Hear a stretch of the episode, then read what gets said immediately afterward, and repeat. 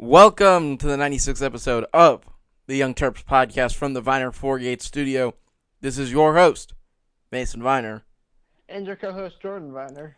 And on today's podcast, we're talking Maryland's win over the Ohio State Buckeyes and, of course, all of your non rev news.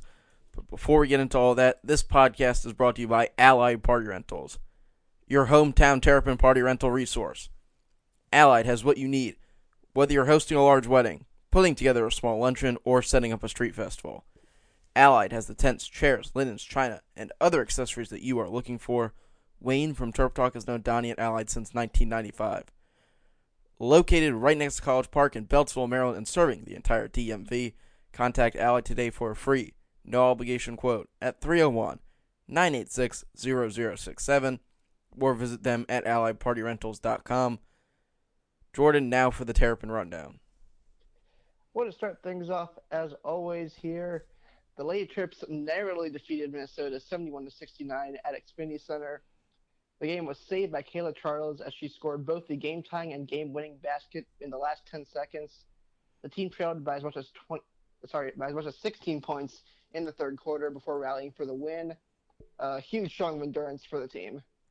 Yeah, great run and was everywhere. Kayla Charles an amazing push at the end of the game to give Maryland that win. They will head out to Purdue for a 6:30 tilt on BTN tomorrow. Moving right along here, wrestling lost to number 16 Rutgers 12 to 25 on Friday at Xfinity, but then rebounded with a win at Rider on the road 22 to 16. They are now 2 and 12 to finish the regular season, but they will compete in the National Collegiate Open on Friday before they wrap it up for good. Yeah, moving on to gymnastics, who lost three of, who placed third of the four teams in the Big Five match on Friday, losing to Nebraska, Iowa, and Penn State, while defeating Michigan State to advance to six and six on the season. Next up, the team will go to George Washington on Friday to complete against GW and BYU. Tennis lost their fifth match of the season against Columbia yesterday, six matches to one. Next up is a home match against William and Mary on Friday in College Park. Um, I'm not going to try to say her name, but I'll just say her initials VO. A women's golfer was named Big Ten co-golfer of the week of the last week. She split this honor with a player from Michigan. Um, softball split this weekend in the Amy S. Harrison Classic in Riverside, California. They beat UC Riverside and UNLV while losing to Portland State and also UC Riverside. Next up for them is the Carolina Classic down in Chapel Hill, where they will play George Washington, FAU, North Carolina, and UNC Greensboro over the course of next weekend. Baseball opened up their home slate this season with a sweep of the Maine Black Bears winning by a combined score of 18 to 9 over the three games. They will travel to Richmond to face VCU for only one game on Tuesday, and I think they've already played and beat VCU this season. I think you may be right about that. So that is an odd blip in the schedule. Um, moving right along here, the number three women's lacrosse team won a show-stopping marquee matchup against number two UNC today at Capital One Field, 13 to 12 in double overtime. Maryland was up nine to four at halftime before finding themselves down 12 to 11 in the fourth. The team would prove to be made of championship level material, though, as they would force overtime and win early in the second overtime period. Just a fantastic win for the program, and a big chapter in one of the bigger rivalries of women's lacrosse now. Yeah, might be the biggest. I actually watched a lot of this game today on BTN, flipping between it and the Caps win. Both of them ended up pretty positive overtime uh, wins for the two teams. Uh, this game has some controversy around it. Obviously, North Carolina made a deep push into Maryland territory after the Terps turned the ball over in the final seconds. There might have been a foul, but I think the clock was run out, but that's contrary to what apparently a lot of UNC people think. A really strong game for Maryland, obviously surrendering the lead. They were up multiple times by four or five goals. But, you know, it's a it's a sport where those things kind of happen, and Maryland North Carolina is almost always a close game, and today just added to that. Yep, and um, our last little bit on the non-rev rundown here, or actually to wrap that last one up, women's lacrosse will travel to UMBC on Tuesday. So if you want to hit up the road to catch that one, it will be at five. Um, I'm sure you won't be the only Terp fans heading up that way if you decide to head out. And I mean, six thirty is brutal enough, but come on, five. Uh, well, if you if you do attempt to head up to Catonsville for that one, then you earn my respect. Um, the also number three ranked men's lacrosse team beat Navy 14 to 9 yesterday on the road. I didn't see this one, Mason, but it seemed like a pretty solid effort for the Terps. Yeah, I got to see some of this game. I know Bruce went out there. We talked a little bit about it on the post game show after yesterday's game. Louis Dubick gives the Terps five goals. Bruce kind of thinks he's settling into the Dylan Maltz role, playing between Jared Bernhardt and Logan Wisnauskas. Uh, I'm not too sold on it, but Louis Dubick's definitely making some big plays along with Wisnauskas. Maryland's just really hard to cover for any opposing team, especially a team like Navy that might not have the top tier talent. Uh, Navy fought hard as always. Justin Shockey at the faceoff X for Maryland dominated. Just another win for this team, and luckily enough, this one wasn't quite as much of a nail biter as the last couple of games have been. Next up for the Terps, they go to South Bend for what's always a defensive matchup against the number eight Notre Dame Fighting Irish, who lost to Richmond, who Maryland beat earlier this year, and that game can be seen on ESPNU, and I think it's next weekend. Yeah, I think it's next Saturday. And our last piece before we get to the big game is DJ Moore's number 23 has been retired by his high school in Philadelphia. And I mean, that's pretty cool. I don't think anyone grows up thinking their, their number's to be retired anywhere, but when it happens, it's really special. Uh, to confirm that lacrosse game is next Sunday at noon on ESPNU.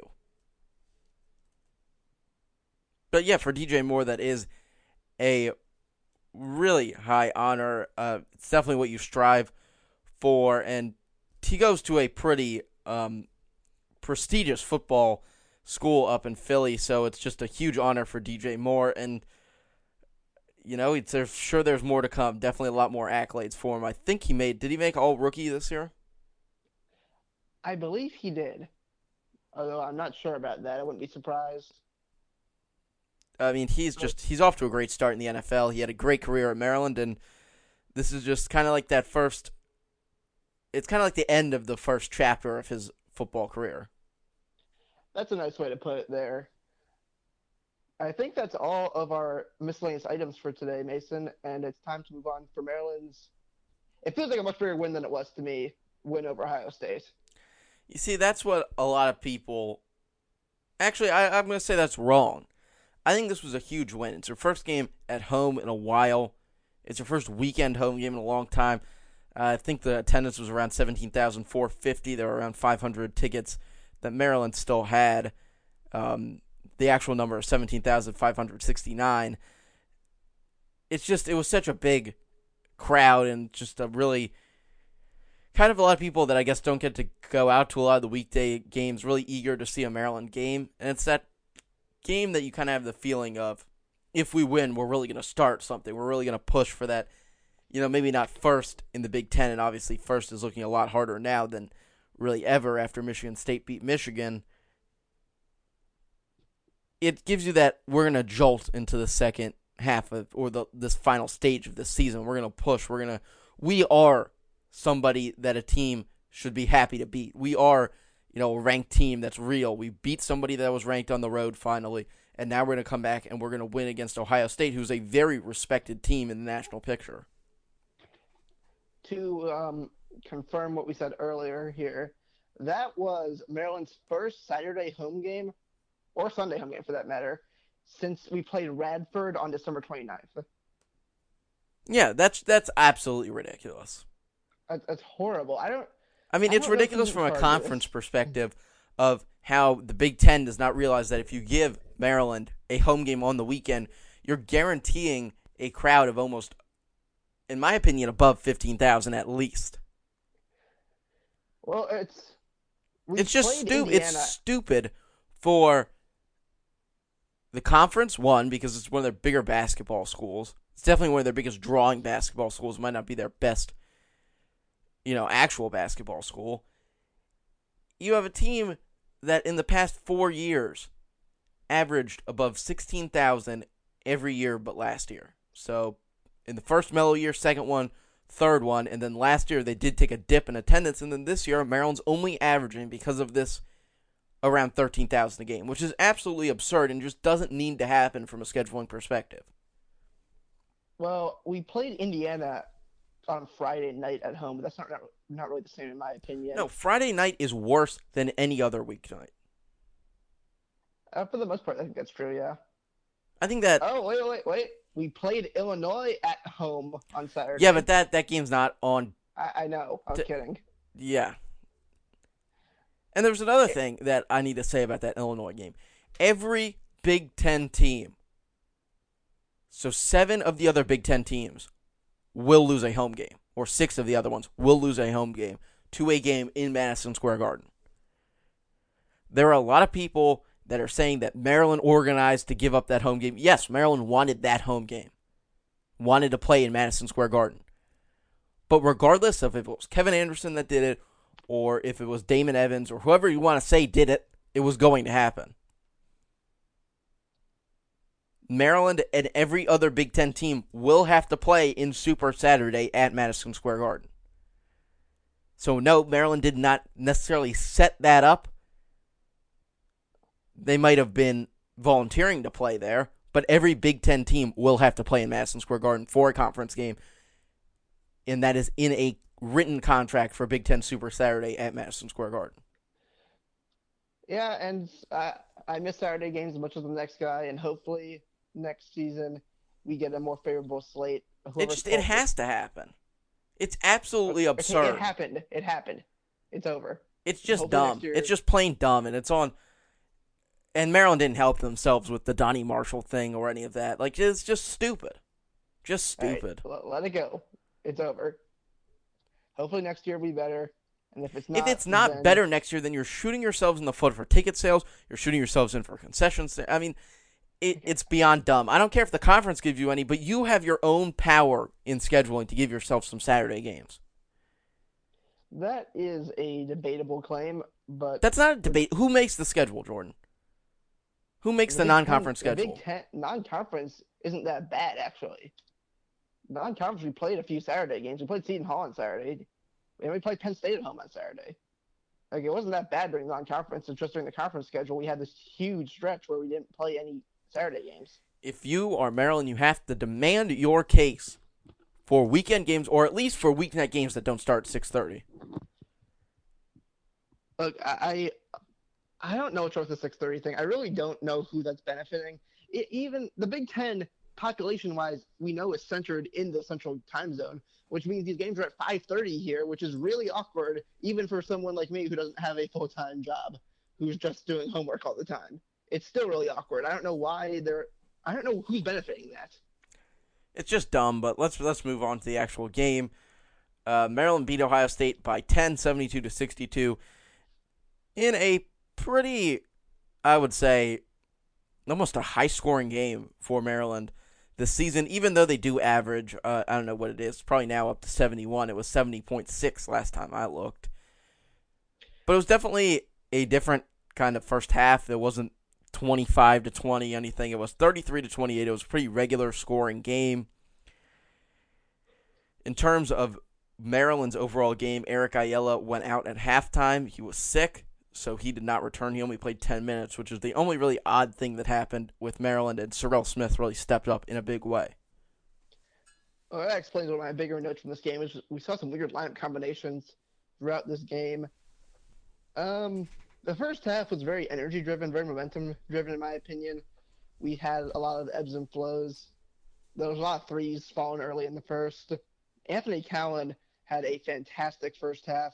At halftime, he was, let me bring it up here, he was four for six, two or three from deep with 10 points.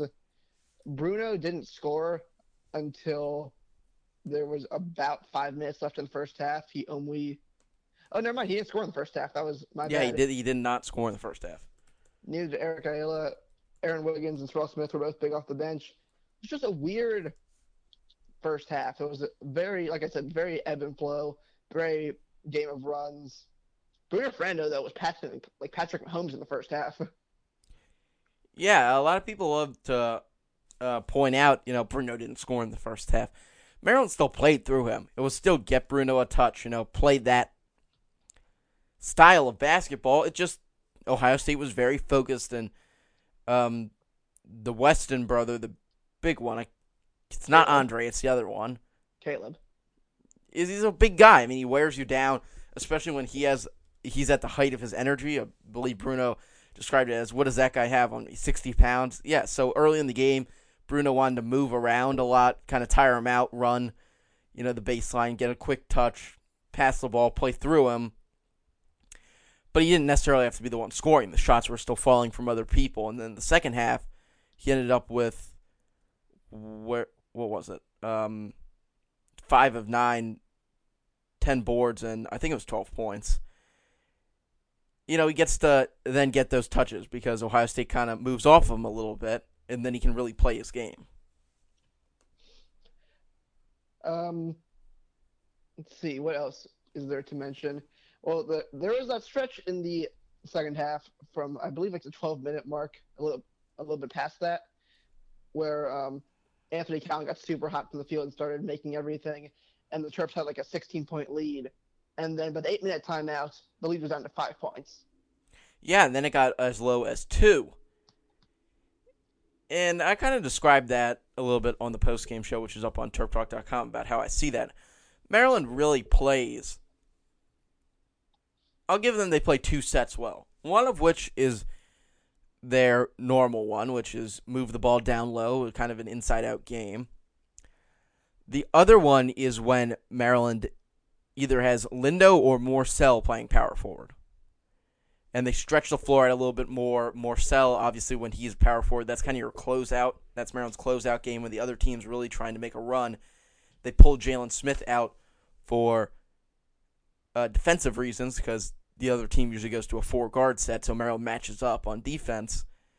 So that way, with that lineup, they can salt the game. They salt the game away. Darryl Morsell's good enough and as a rebounder and kind of as that alternate power forward to play that. The other one is when Ricky Lindo comes out and he, they stretch the ball out and play him as more of a wing.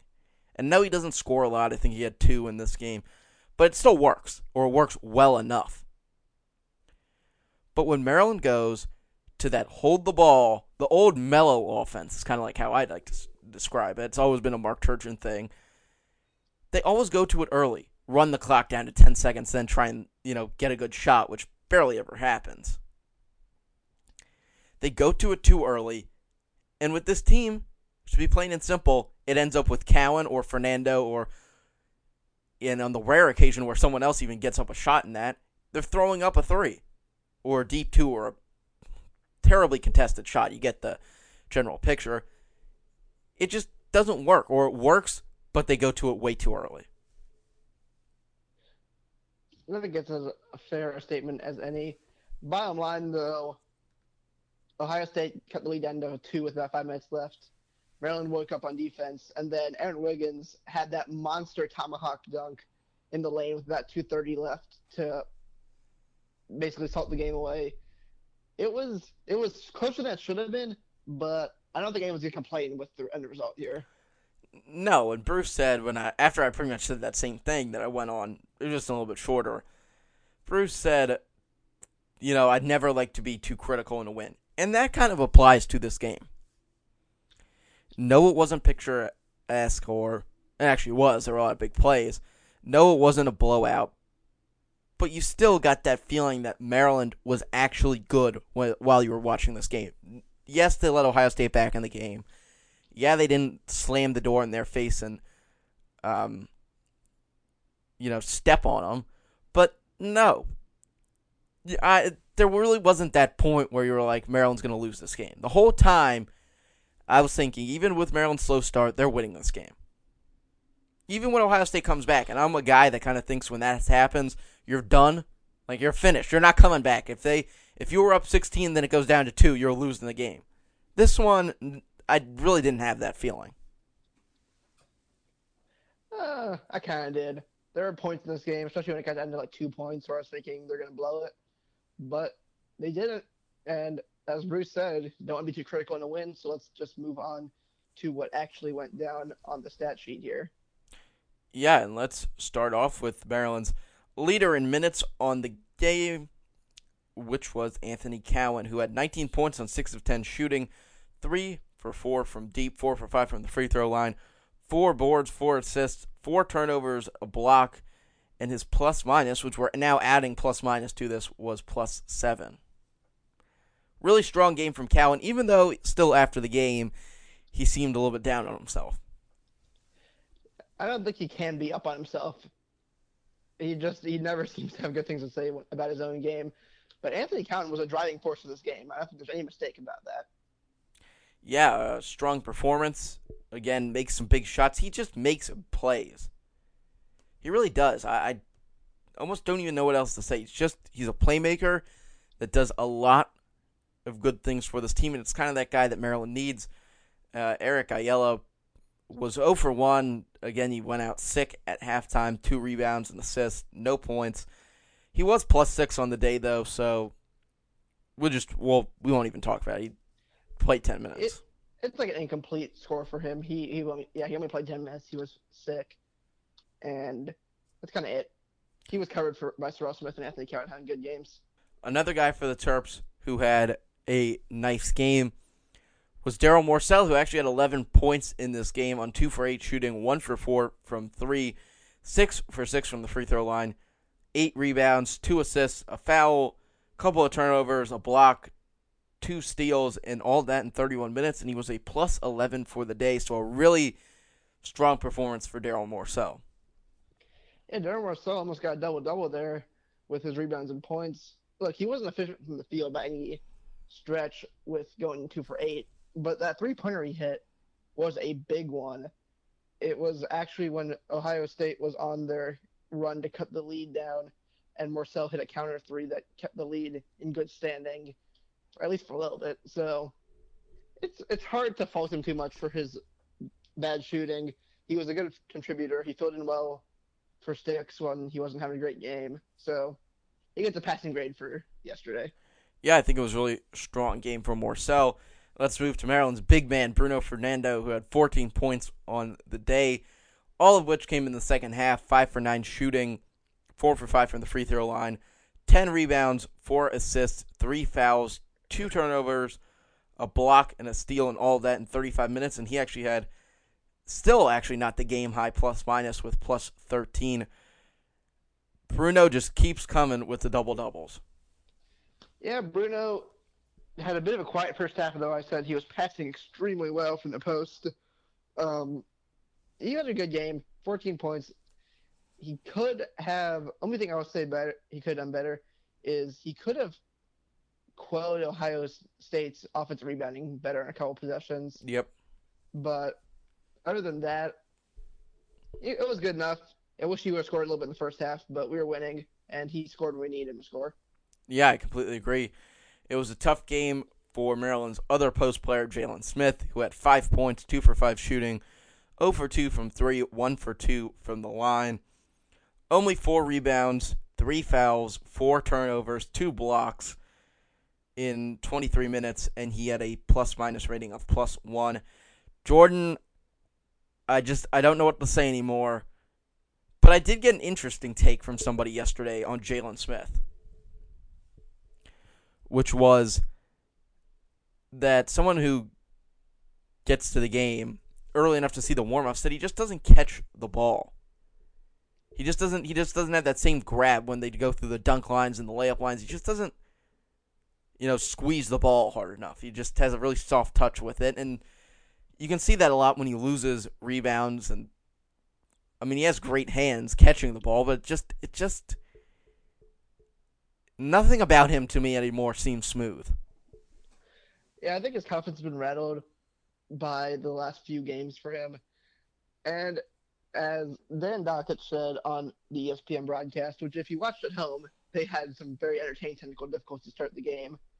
Um, but I don't know if a lot of people saw that because the, I don't think the game was on ESPN until. No, it was on ESPN News because um. Yeah, I, I know. I had the. Tennessee LSU double overtime game up on my computer, waiting for the Maryland broadcast to start. And I think it was I don't even know, probably till around It was like 12 minutes in before Yeah. the game actually started on ESPN, but you could watch it on ESPN News from home.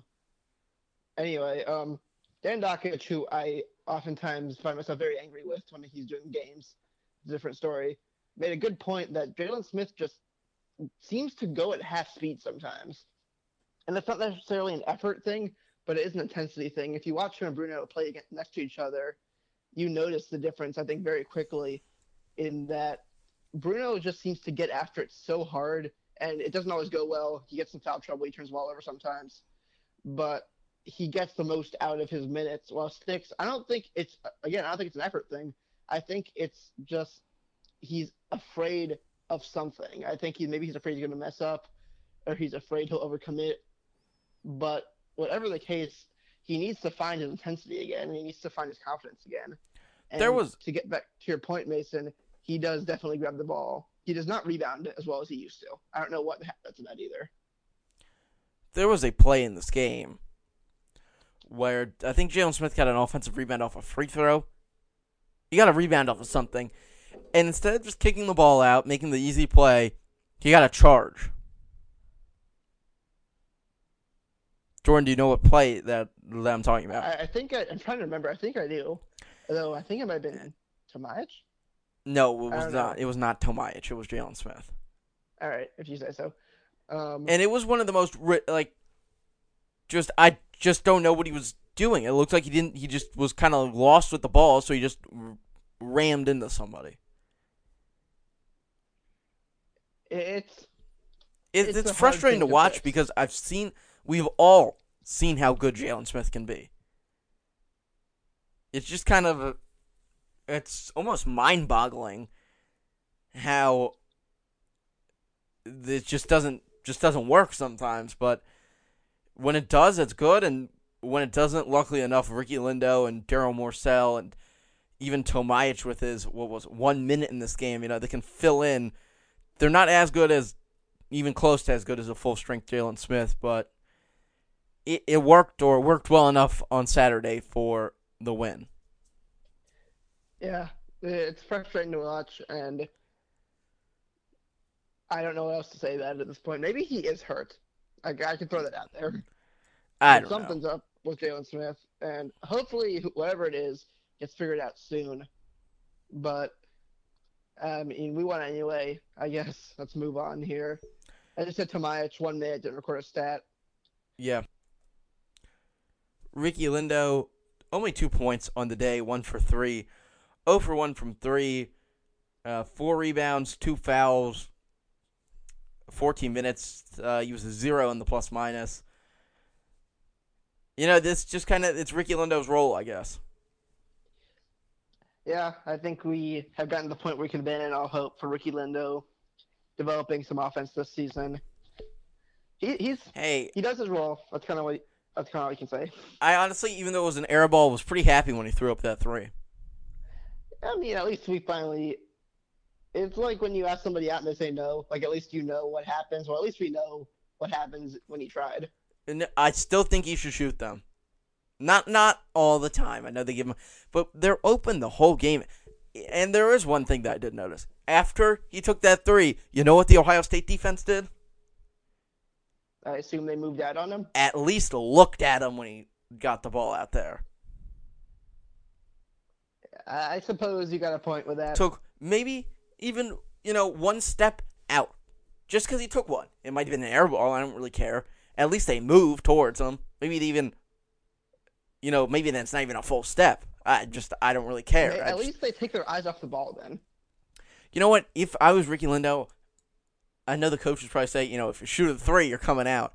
If they don't even look at me, like if they don't even take a step at me, I would be just. I kind of honestly, I would be pissed, and I would want to shoot a three. But I'm sure that's what they want, so that's not what you would do. He he. We, we haven't seen enough evidence that he can shoot to. I've seen him in practice; he can shoot, but again, they can kind of they all can shoot and shoot around in practice. I mean, I can go to a gym and make a three pointer. No, you can't. half the time You cannot. What are you saying? No way.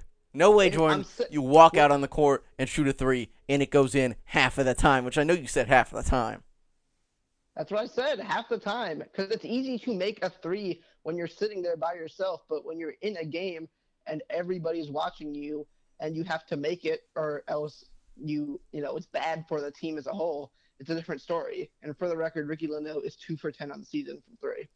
For the record, I think we're gonna have to go play basketball because I do not think that's true.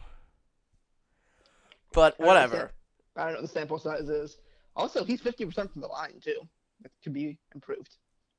It could. Uh, he doesn't like. I don't know. For me, I really like Ricky Lindo. I will say that now. So I'm not gonna. Obviously, I'm not gonna be overly hard on him. I feel like he doesn't really play offense. Like it's really hard for me to say he's not a good offensive player. Maybe not right now, but he's also. I feel, and this is a coaching thing, and it is a coaching thing that I think every coach would do. I'm not really ragging on Mark Turgeon right now. A player like Lindo goes out, and he doesn't have a good offensive game. One game, but he's a freshman. And you were kind of on the edge of him. As a coach, you were on the edge of whether he should be shooting or not. From that point on, I might say, Ricky, your role is this, and you shoot the ball three times a game, and hopefully you make one of them. But you play really hard on defense, you're really fast, you're good with the ball, like you, you have all these good positives. So you're still gonna play, but we don't really want you to shoot. I feel like that's what most coaches do, and really what it does is it doesn't really give that player much of a second chance. Or maybe it was, you know, three games and he didn't really play well and he didn't really shoot it and you know, there there is a, there are reasons why something like that would happen. Just saying. He's not really I don't really think he's that even involved in the offense. It's just not really his job right now, which is perfectly not. fine. Yeah, he's not. He's not a shooter, and he, at, again, at this point in the season, you're out of time to experiment with things. He gives you good minutes. He's not a liability really, so let him play his role and hope you don't need him to do more. All right, let's move on to Aaron Wiggins, who only had seven points in this game, but he made some big plays on three of four, shooting one of two from three, three rebounds, a foul, a couple of turnovers, all of that. He played 30 minutes in this game. He's starting to really get up there in minutes, and he was a minus one, so he's our first minus guy because we did not read Joshua Tomaic, who actually had the biggest minus from Maryland, which was minus two. I, I feel like Wiggs had a bigger game than he did. Well, he made the electric dunk. He also had a really nice three. It's. I'm almost disappointed that he only shot the ball four times because I feel like he's. He has a really nice shot. He had He- the. he's not. You know what? I can. You know how I know why you said that? Because I can name the three baskets he made. He made the dunk, he made a big three, and he made a step in two off a loose ball. Those are the three shots. That's how. That's why it feels like that. Because you can just go through and say these are the three shots he made. He made three big shots. he he's not a volume scorer. He's quietly efficient. He makes a lot of threes for how many he shoots, and he is he seems to disappear into the game a lot of the times because at the same time, yeah, I remember every shot he made, and they seem like big baskets. But he also scored. Or he also played 29 minutes and only shot the ball four times. Yeah. Um, There was actually a time in the game I remember this where I was like, I was looking at who was on the floor, and I actually didn't even notice he was there for a minute because I was like, it was a lineup with Ant and Serrel Smith, and probably Ricky and Bruno just based on the time of the game, and I was trying to find the third, third, or I was actually trying to think who else could be in the game, and I was like, oh, Wiggins is probably on the floor. He just doesn't. He's not a, a very loud player. No, you're right about that. And with that, let's get to at least my player of the game, Jordan. I don't know if you also will agree with me. Serrel Smith stepped up in a big moment for him. 14 points, 4 of 7 shooting, 1 for 3 from deep, 5 for 7 from the free throw line, a rebound, an assist, a foul, a turnover, 19 minutes. He leads the Terps with plus 15 in the plus minus category, but he did it. He stepped in. He's one of those bench guys that just he needed to step up today, and he did. He finally had a breakout style performance. I, Well, uh, hold on. All right. I don't want to say it's a breakout performance because it's not like he everyone was healthy. I guess you can call it that. I just I always see the breakout performances when he's on the bench and everyone's healthy and he just comes out and starts just nailing shots. But I'll give it to you. You can call it a breakout performance. I don't really agree with that at all. I think breakout performances are born of opportunity.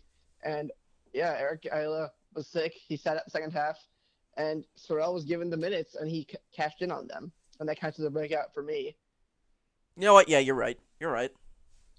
Um, but anyway, we've all seen the flashes of scoring potential from him, and this was the first game where it really actually looked like he could capitalize on it. He was one for three from deep, so it wasn't all from three this time. Four of seven from the field, five of seven from the line. That's a big one for me. He finally got to the free throw line consistently, which is a big thing for Maryland guards to do. Just always has been. And he scored way more than he normally would. He scored big baskets. He helped us in runs. He was the biggest part of our um, run to start the second half. And for me, if he can keep up even half of this production, then it unlocks this team finally. Because I think one of our biggest problems right now is even though Serrel Smith, you know, gets 10 minutes a game or so, we still need Anthony Cowan on the floor for almost the entire game, on the ball for almost the entire game, because he's, for me, still, he's really the only guy I trust to take big shots for this team. Cowan. create his own shots in that regard. You're talking about Cowan. Yeah. I still think he is, even if Serrel comes on. And I'm not disputing that, I- but I also think it could give him some rest in the middle of the game, which has still been a thing for us, even though we've gotten some more depth this season. I disagree with you a little bit. Um, as far as you know, it kind of takes Cowan off the ball. For some reason, I think Ayala could take Cowan off the ball. Maybe Ayala and Serrel together could take Cowan off the court and off the ball a little bit. But I don't really think Serrel is strong enough on the ball to really take like a few minutes away from Cowan. There he's getting there, but he's not there yet. It's just like his general development. He really, you could see it throughout the season. At the beginning, Turgeon would have said, and he did say, we're not taking Serrel out because he is a, a good player. As the season went on, he was getting a few minutes, you know, putting up three points a game, whatever you want to. I don't really know if that's the exact number, but now you kind of see that he can do more. And it's really what, from a coaching perspective, from a minutes perspective, what you do with the fact that you know we can do more. And that kind of plays Uh, into the future of the basketball team, which we will talk about in a minute. But before we get to that, when you're looking for someone to work on your European car, look no further than Maryland Euro Cars. We have a few Audis in the family and some BMWs at the office, and we take our cars to Christian at Maryland Euro Cars. Christian and his team know they're around Audis, BMWs, Mercedes, Bentleys, VWs, and many more makes. Always friendly, courteous, and honest, along with being an extra clean shop. Maryland Euro Cars is the best place to take your prized automobile, and they're the most reasonably priced shop in town. Located in Rockville, you can reach Maryland Eurocars at 301 217 5831. Ask for Christian at 301 217 5831 and tell them that the Young Terps sent you. So, speaking of the future, there are actually three games left in this basketball season. And before we get to that, I just want to say, talk about something that I heard on um, Sounds, an NC State Wake Forest halftime show today, which is they were talking about the Big Ten standings with what happened with Michigan, Michigan State earlier this or earlier today, and um, their big topic for Maryland as a Big Ten tournament contender was one of the guys I don't remember who it was said that he thinks the best thing that Maryland could do to give themselves a chance to do something this season is give Anthony Cowan control of the offense back uh, away from Eric Ayala. And I thought that was interesting because I've kind of thought that too recently. I don't think it works as well when Eric Ayala is running the point. I think Anthony Cowan's better off making plays on the ball than off the ball. And that might be one of the reasons he's had such a decline recently. Really quickly, I thought the same thing when they did the when they took it away from Melo and gave it to Cowan in Melo's junior year. And I think that that move benefit Cowan in the long term, obviously, but I don't. I think if you, I think they're right because it would explain to me a lot of the drop offs you've seen with Anthony Cowan.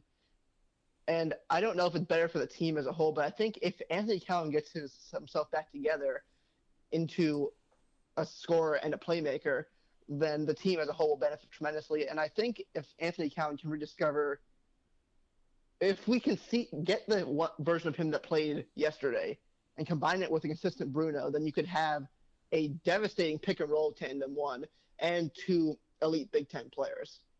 I don't know what your opinion is on that, Mason, but for me, if I was Mark Turgeon, I would consider giving Ant the number one spot back. You know, I completely forgot before you said that Maryland really doesn't do a pick and roll game, which I don't really understand. I don't but, know how with Fernando and Cowan you don't do that. At least sometimes, but that's a different story. But yeah, I definitely agree with that. It might make sense. That's why Cowan always says he's not been feeling like himself recently. He just doesn't want to.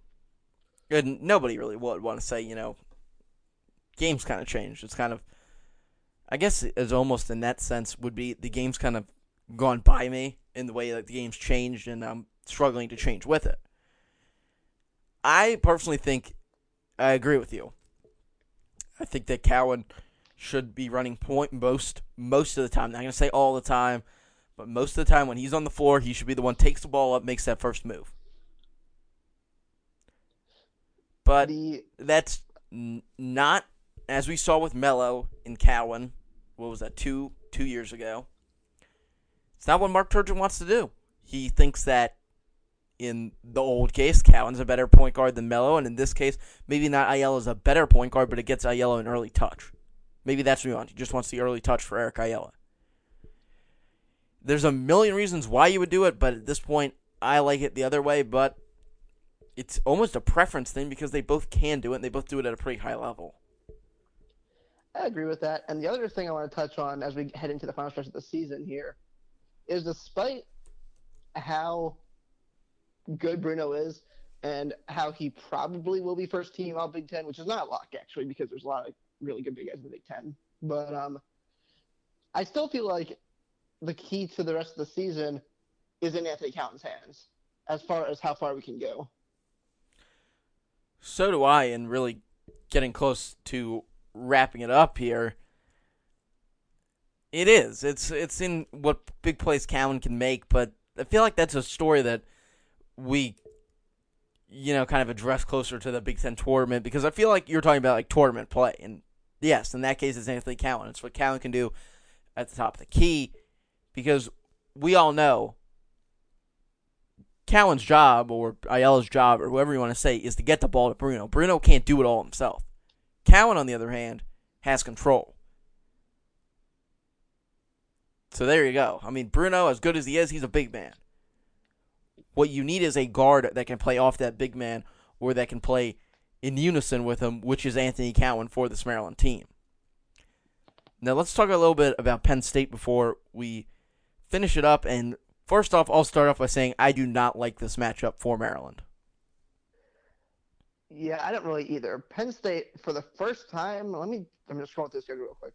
For the first time since the first two games of the season, Penn State has won back to back games. One of those was a 24 point victory against Nebraska. And, And the two, oh, Well, you got to talk gonna about the other one too. It's against a really or a team that's been really really good recently, which is a win on the road against Illinois. Right, and four games ago they beat Michigan. So this is not the same Penn State team that lost, I think, 12 games in a row in the middle of the season. Yeah, something like that. Something like twelve. They started off, I think it was zero and eleven or zero and twelve in the Big Ten.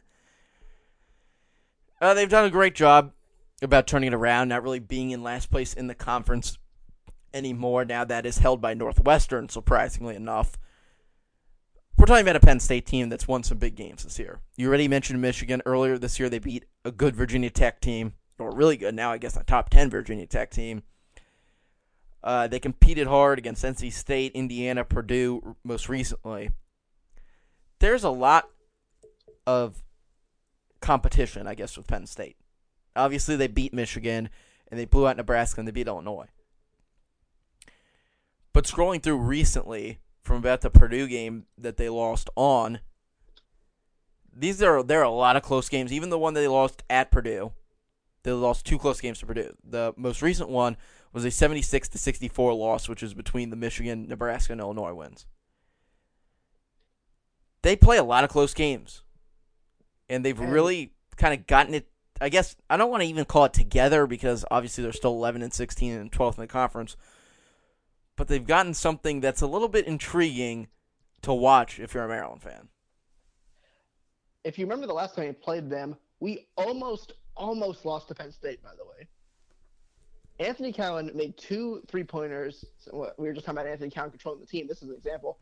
Anthony Cowan made two three pointers in the last two minutes to win the game. First, it put the team up by six points with 2.14 left. And then Penn State was within two points. Anthony Cowan chucked up a three pointer as the shot clock expired to clinch the game. It was just a classic. The shot clock ran out, and Anthony Cowan just decided he was going to take the shot, and he made it. And Pat Chambers, who is the coach of Penn State, said Cowan made plays at the end, and that's what great players do. So last time this happened, Anthony Cowan had to bail us out, and that does not bode well for me. It doesn't for me either. The other thing, and I'm working on finding the rest of it, is Maryland did it has lost at Penn State the past two years. They don't play well in the small environments, and Penn State is a very actually a pretty big stadium, but it's a very small basketball crowd. So here here it is. I actually just finished looking through all Maryland's Big Ten years. The first time the first the inaugural Big Ten season for Maryland basketball. Maryland won at Penn State seventy six to seventy three. The next year, which was a Sweet sixteen run, they didn't play at Penn State. And then these past two times, meaning the last Melo year and last year, they lost. So Maryland has not played very well at the Bryce Jordan Center. It's just I said it earlier in the year, I forget what game it was about. The same thing. The small crowd, the ugly place, that just not very good for Maryland's hype. Things are a little bit different because Bruno is a big hype man, but still, I don't rely on Mark Turgeon to get Maryland basketball really. The word that comes to mind is ready to play, but not ready in a strategy in a strategy way, but ready in a mean- mental and a toughness. And we're gonna come out and we're just gonna punch you in the face. I think the term you're looking for is jack them up, right? He doesn't get Yeah, but it's not quite. It's not getting them jacked up because you can be really jacked up then come out flat in the game. Jacked up is a is a like we're loud before the game. You know, we're really like getting hype, but upstairs. You know, in your head, you're still concerned about it. Getting your team mentally ready to play is we're just going to come out and here's what we're going to do, and we know that we're the better team in our heads, and that is in side of your brain while you're playing is that we're better. We know what we're doing. We're here to play. And sure, we can get you know loud and ready to go because that helps a little bit. But upstairs, we're just ready. We're just ready to go. It's really hard feeling to describe. All right, well, I'll take your word for it, I guess. Um, the last thing we should do here is talk about Penn State's actual team.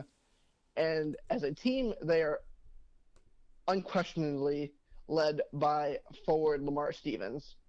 Lamar Stevens was a four-star recruit coming out of high school. He's in his third season at Penn State now. He leads the team in scoring by an enormous margin, almost seven points, with 19 points a game, eight rebounds. Also leads the team, two assists. He is one of the people I, I was talking about earlier who could actually steal first team Big Ten away from Bruno Fernando because he is just everything to this Penn State team. Well, I don't think that's going to happen. It might. Uh, Penn State always got a guy, always has a guy like Lamar Stevens. They had one. I think it was guy's name was Shep Garner. A few years back, he was really good. Really scored a lot of points. Last year, when Penn State was, in my opinion, probably at the height of their 2000s basketball. I don't know about the early ones, but at least recently, with Tony Carr, and then this year with Lamar Stevens. The guy, and I think what I'm really going to talk about, maybe we'll talk about Josh Reaves a little bit. The other guy that you have to hit on is Mike Watkins, who did a great job against Bruno Fernando, even though he was hurt. He was hurt in the first Maryland game. But but he tried, I mean, you can definitely see that he could pose problems for Bruno. Uh, he's a bigger, slower guy, but still, you know, he's like seven two or something. He's a really, really tall guy.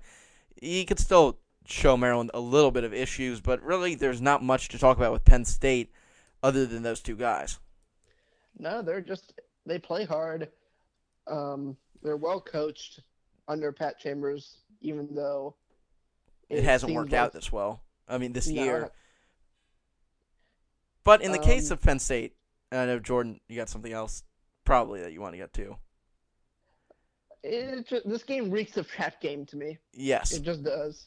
We Even though- Michigan next week, we all know that. Penn State's one of the least one of the least exciting Power Six schools you could possibly play. They only made the tournament nine times over the course of their careers as this program, but just watch it. That's all I'm gonna say. Yeah. Um, I really am hesitant to call it a trap game because it's not like Maryland's beat them 10 straight times or whatever. But it is what it is. It's another basketball game. You got to be ready to go, got to be ready to play because if there's any warning, they beat Michigan. That's all you got to look at. That's what you got to put on the whiteboard. This is a team, I don't care how bad they are this year, but they beat a team that's in your position. That's even better than where you are. Michigan, I think, was like number four when they beat them. You just got to you got to put that on the whiteboard. You got to keep it in everyone's mind. You know, hey, they beat Michigan, they beat Illinois. Those two teams that you've lost to, that they've beaten recently. You got to keep that in your player's head. You got to get, you just got to get ready, and you got to be ready because it's not there's no there's no environment that's going to help you out there. There's nothing. There's just quite literally and figuratively. There's nothing there. There's nothing in State College. All right. Um, hopefully Anthony Cowan doesn't have to turn a superhuman performance to beat us or to bail us out again. But if he does, then If he, does, he does. Just go there and win the game, and then we can get hype about Michigan. You took the words right out of my mouth here. Um, inter- one schedule note that I want to get to before we actually wrap this up is we're going to have a weird lull after the Minnesota game, last game of the season, because we actually are playing pretty far off from the start of the Big Ten tournament, so we might have like a week off. Yeah, I saw bye. that. Yeah, it's going to be weird. Um, so everybody should watch out for that. If we do get the double bye, it might be a bit of a break for us. And I don't know how it's going to You know, go, but well, heads up. But can you say that it bodes at all? Because Maryland always is bad in the conference tournament. Like that's just a fact. Like it's it was a fact Yeah. when Gary was the coach. It was a fact when I don't really know about the lefty with the ACC tournament, but I know they lost some big games there where that kept them out of the NCAA's. It's been a thing when I mean Turgeon's been a little bit better. They had the year where they almost made the tournament where they beat I think it was Duke and they lost to Carolina at the buzzer. But even then, there's a bad one that goes like that when they gave the buzzer beater dunk to Florida State that got them out. They lost to North to Northwestern Capital One Arena. Yeah, it sucked. Yeah, there there's a lot of there's I, I really don't know what to say about that. Maryland if they win, I almost even think if they win two games in the conference tournament, it's been a good conference tournament. So it's really hard. Hey, if they get the double bye and win two games, they're in the championship. I know. I knew that. I just I did I wasn't thinking about it when I said it. But even if they win one and they make it to the semifinal, I mean that just at least it keeps it going. Just enough to push you to selection Sunday. I think that's a wrap for this podcast. Jordan, do you have anything else? Um, everybody watch Wisconsin because they are half a game behind us, and they play on Tuesday. So th- Yeah, I think the got- game to watch. They got. Indiana on Tuesday at nine on ESPN. Yeah, it's coming down to it. There's actual race to watch, which is a little bit exciting here. But hey, get it done against Penn State, then we can move on to the big game on Sunday against Michigan. That's going to do it for this episode of the Young Terps podcast. As always, we'd like to thank our sponsors, Viner Gates in Rockville, for all of your business IT needs. Viner Four Gates is a place to go. You can reach them at 301 251 2900 or on the web at the number one, viner.com. Allied Party Rentals, they're the place to go for all of your party rental needs. Tents, chairs, linens, china, they do it all at Allied to set up your perfect party. You can visit them at alliedpartyrentals.com. And Maryland Eurocars, for five star service on your Audi, BMW, Mercedes. Maryland Eurocars is the place to go. You can reach them at 301 217 5831. That's Christian at Maryland Eurocars. And that's going to do it for this episode of the Young Terps podcast. As always, thanks for listening.